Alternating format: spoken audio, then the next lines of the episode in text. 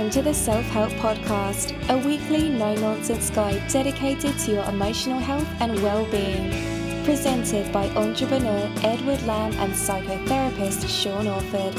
For more information, visit liveinthepresent.co.uk. Okay, hello, welcome to episode 437 of the Self Help Podcast with me, Ed Lamb, and my good pal, Sean Orford. How are you doing, Sean? I'm doing very well. How are you doing? Yeah, good. I mean, uh, I don't really need to ask how you are actually, because we we actually saw each other, didn't we, at the weekend? We did. That was a, a breakthrough, wasn't it? yeah. And, and met little Cooper. Um, oh yeah, is he here now? Cooper, do you want to come say hello? No, he's yeah. You've, you've met the uh, the new member of the family, gorgeous little Cooper, eh? Yeah, yeah. It's a funny little thing, yeah. What a delight! Here he is. Hang on, come on. For those watching on uh, on the YouTube channel, you get to special. You get to see little gorgeous Cooper, and he cute. He's slotted into family life quite well here, haven't you, bud? Put him down. And he, he can't be much bigger than those guinea pigs. well, he's, he's he's growing by the day, but it's hard to tell. You know, it's, we're we're talking actually today about kind of kids and how they grow up so fast and all that, and move out. And when you're actually mm. living with a human being that's growing, like I do with children, or even a dog, um, yeah. you don't get to see them like the change day by day because you kind of it all blurs into one. But I think he's actually even looking back at photos from a couple of weeks ago. He's uh, he's growing pretty quickly. It, it's amazing when you have a, a, a, baby, a human baby, and then you're weighing it on a weekly basis how much they're putting on each week. It's amazing. Yeah, yeah. they grow. Incredible, yeah. Um, yeah. So, so yeah, it's. Uh, I mean, you'll see him meet, meet me again in a few weeks, I'm sure, and uh, yeah. he's, he's sprouting, and he'll, before we know it, he'll be off to university, eh? um, because that is what we're talking about today. Before we do, um, liveinthepresent.co.uk for all the show notes and links. As ever, all previous episodes are online. Sean's got a blog post uh, to accompany this this episode, which you can read um, at your leisure uh, as well. And do sign up to the mailing list so you get weekly alerts for the show. Um, so yeah, uh, go on then, Sean. So we're talking. The title of this one is "Empty Nest and COVID Fears." So what's what's prompted this one for you?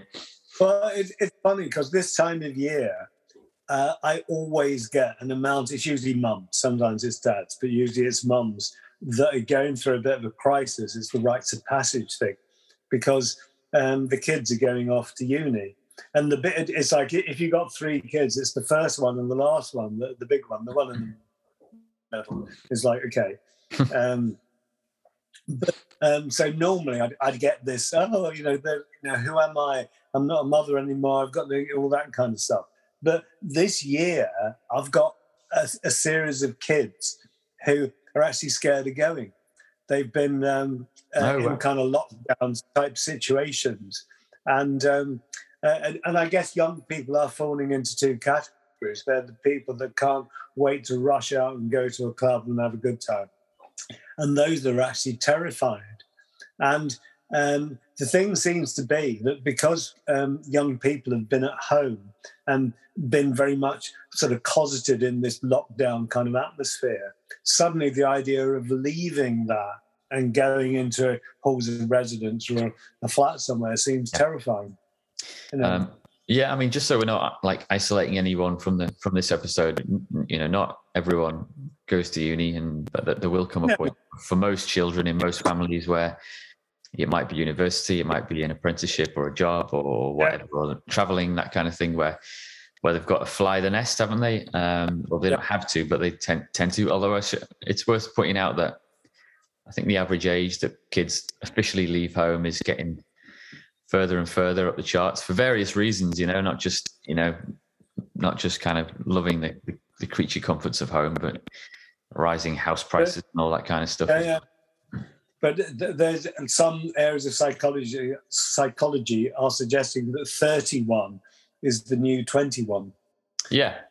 I mean you know people might not be leaving until 10 years later yeah uh, i mean you know this kind of period of human history is relatively short you know where kind of formal education you know school college uni is quite like 100 200 300 years ago when would kids have, le- have left home, or even going back to kind of um, if you go way back in human history, is the idea of kind of leaving home a bit of a, a strange one for the, the, the kind of role of the Yeah. an adolescent human? What, But in, in extended families, the um, um, your um, children were your uh, retirement pension. weren't they? They're the ones that were going to look after you and till the soil um, when you you were past it, and they'd be looking after you. It was uh, Yeah. yeah. But we we stayed. I, I mean, I can remember Edna, my adopted granny, saying that when she was a child, um, and she was 96 in 1988. So work out when she was born, 18 something. But the um, um, she was saying that in the north of Scotland, where she was born, no one went further than you could go there and back on a horse and cart in a day. That was that was as far as you went. That was the perimeter. Um, and anything else other than that, because there were no trains, no cars, nothing. Mhm. Um, a major ordeal to go and, and actually go somewhere, like go to another town or something. Yeah. Um, Mm. and I guess the other, the speed of change in human progress has been pretty rapid, and we're still coming to terms with it, aren't we? And maybe that's why, um, for some parents, when when their kids leave home, it's it's such an ordeal, I guess, and uh, such a, a big thing because it's not maybe it's maybe kind of in terms of instinctively, and it's not something that, that we should be doing. I don't know. You mean that like staying with the tribe kind of thing? Yeah, yeah, yeah. I mean, yeah, it's Yeah. not something I've got noted down here, but just thinking off the top of my head, maybe, maybe to leave the place where you grew up, um, as as is often the case with with uni, going to university in particular. Um, maybe it's something that we're, we're we're not really hardwired to do. You know, either either do it ourselves or to be on the receiving end and have someone that you love, and you're used to living with. Um, Mm. But in most situations, even now across the world, to leave the group is to leave safety, isn't it? I mean, there's always been those odd ones who were the explorers and the adventurers who went off and tried to sail around the world in galleons and you know and discovered other countries and things. There's always been that kind of personality. Yeah. But most people will stay at home. You know? Um, last week we talked about midlife crisis or having a midlife crisis. Uh, and I think we did touch on the, uh, the the fact that you, at that kind of age in life. So my kids, my, my eldest is nearly ten, and I'm I'm nearly forty. So when I'm, you know, ten years from now is probably roughly the time, assuming we kind of carry on the tradition of higher education and all that stuff, that he'll be moving out and I'll be touching fifty and all that. So. Um, we we already kind of experience in our family that weird sensation. So when when the when our two kids go out to stay the night at grandparents or have a sleepover at their mates, something like that, uh, the house goes eerily quiet, and uh, it's not altogether a pleasant experience. I mean, for all the kind of oh, isn't it nice to have a night off and we can have a lie in tomorrow and blah blah blah blah blah. That that kind of that kind of quiet house is re- is a really really strange thing to be in.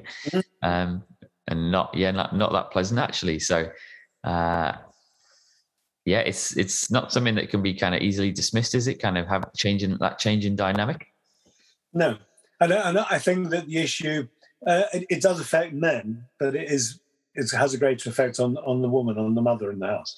Um, but that idea that um, I define myself, the who am I bit, is I define myself by what I do, and if I define myself as being a wife, then being a mother, and then growing these kids up, and then they've all gradually gone. You know, when the last one goes to university or the last one leaves home, it's like, who am I? Am I? I mean, like, ideally, this is that magic moment where you get the time to go and deal with and do all the things that you you've missed out on and you want to do. Mm. You know, but it could just as easily be that um, it's like I don't know who I am anymore. So that kind Yeah. of of crisis that, that can hit is going to hit at that point. So is it do, do people generally kind of prepare for it years in advance or is it something that is just No. kind of hit you human beings, human beings astound me. I mean, I accept that that I'm a human being as well. Um, but I'm astounded by the fact that we don't prepare for things. We don't prepare for retirement. We don't prepare for death. We don't prepare for for these things. You know, um, and it, and it, it always amazes me when I work with someone who is terminal or potentially terminal that it's never even occurred to them that they might die. You know, they're acting like they're surprised that it's uh, that it's happening, but it's going to happen to all of us.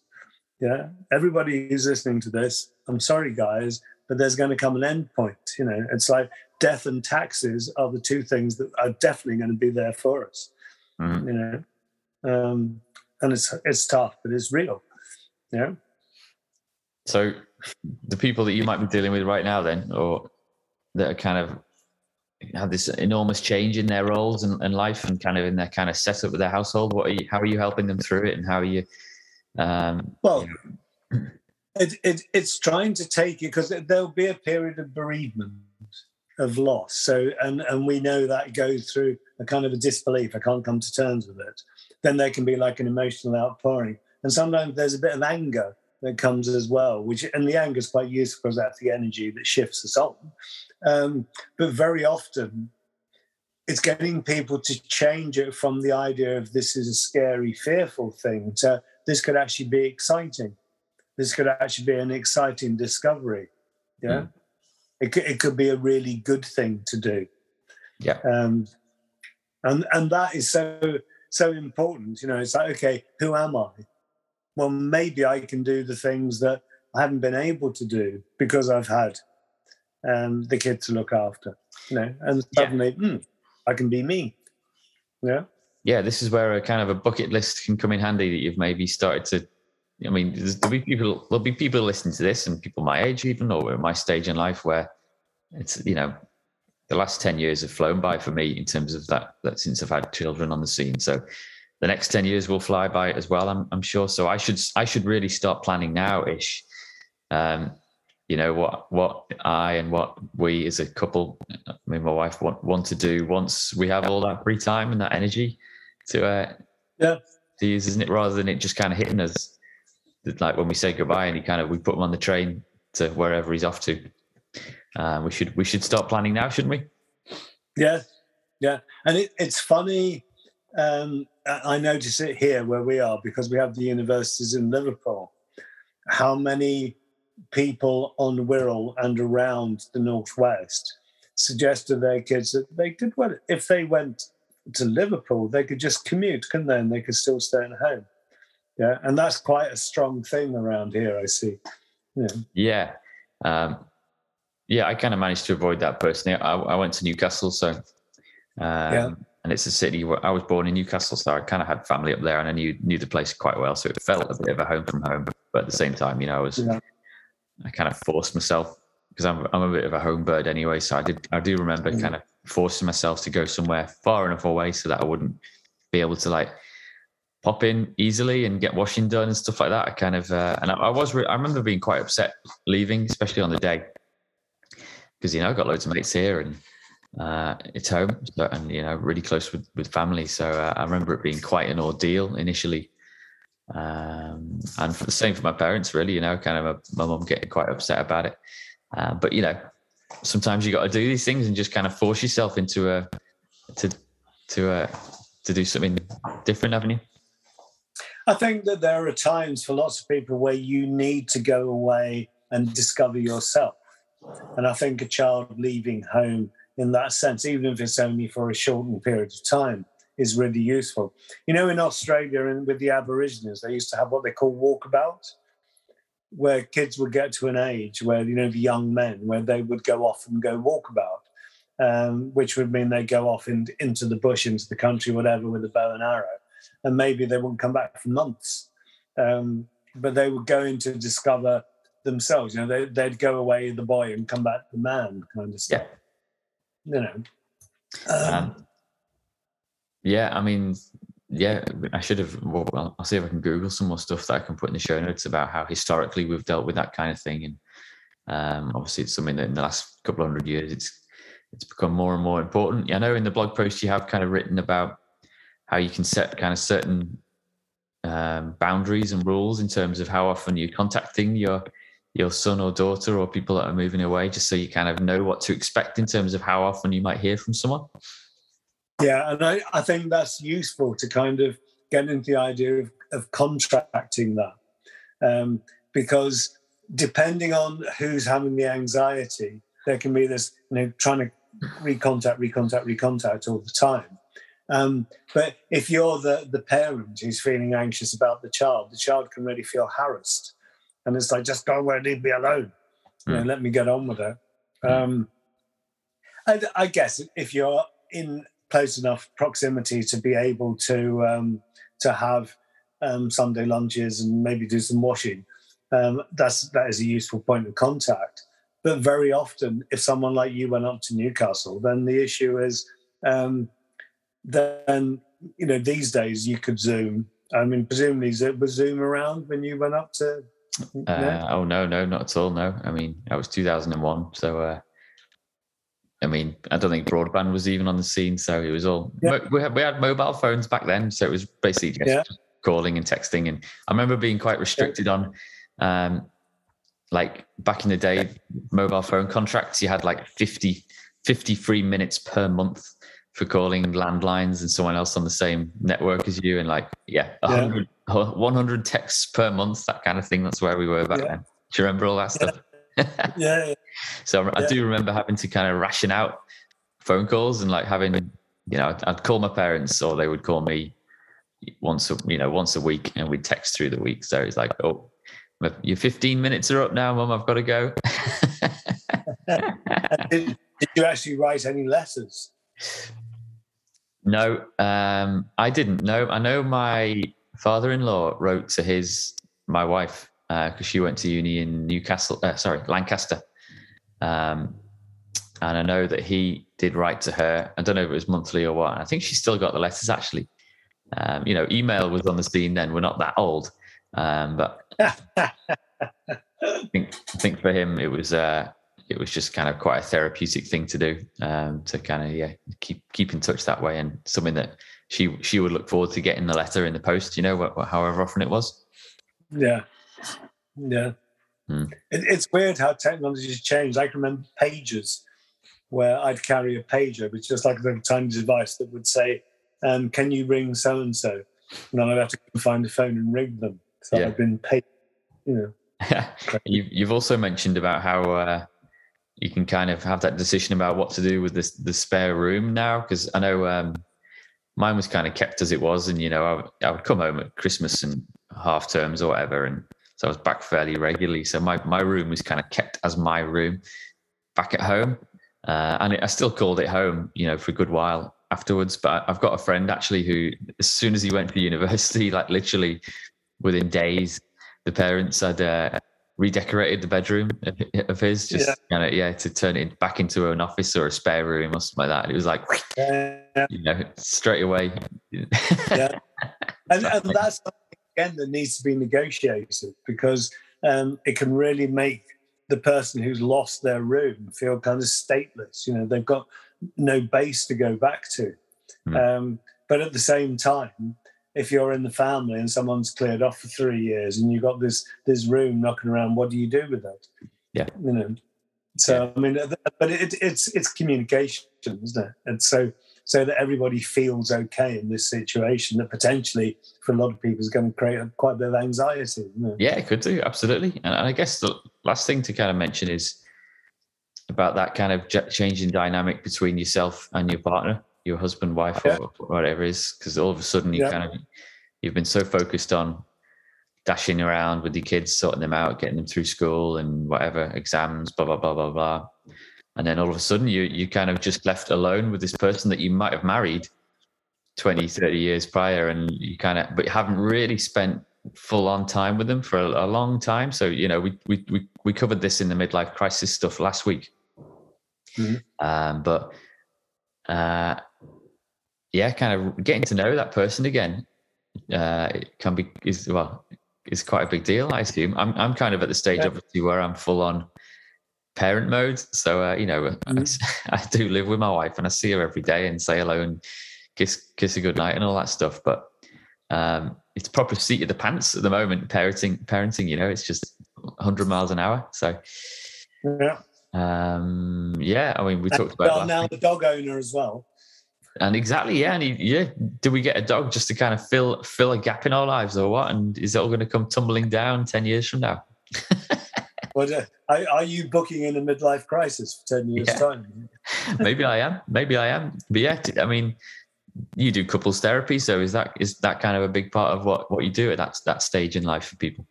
It, it can be. I, I think it's one of those things where the dynamic of a, of a family changes so much that everybody does an audit. You know, and e- even the other kids that are left are thinking, hmm, how does this work? And, and then you do get the thing of, well, I want the bedroom. If they're not using it, I want that, you know, that kind of stuff. So, I mean, the dynamic's changing all round. Um, Yeah. And, and there, I, I have known kids that have seen it's so devastating when one child has gone to university. They've said, I'm not going to university.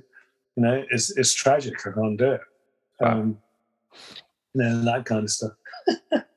it's fun. Yeah, I guess one of the key messages here is that is uh, as we've mentioned is to kind of plan ahead and look further down the line to what's coming for you. You know, so don't don't let this stuff take you by surprise. Yeah, yeah. I, I think that that's the key to it. That's what I mean about I'm I'm always I'm always amazed at how people act with such surprise at things that are so obvious. You know, so well, I never thought that happened to me, kind of thing. And like, it obviously will happen to you because that's what happens to us as people. Yeah. You know, whatever the it is. You know, but it's it's it, it's always quite extraordinary how people just don't consider you know, so that, that I, I, it's good to live in the moment and good to live in the present and appreciate the present, but you do have to have an awareness of what's going to happen next. Okay. You know? Yeah. Yeah. I mean, we have talked it uh, as well in recent weeks about kind of what to do in a crisis. So yes, sometimes things do come out of the blue, don't they? And you can hmm. be you can kind of, so you can have a general awareness of things that that so things will go wrong at some point. But I guess with Yeah. stuff like this, it's knowing that you know, yeah, some, some things are going to change, and I guess also that you can kind of look forward to it in some ways. You know, I'm not looking forward to not having my lads around all the time and the amount of time I get to spend with them. I'm not really, you know, because I'm I do quite enjoy it, as annoying as they are.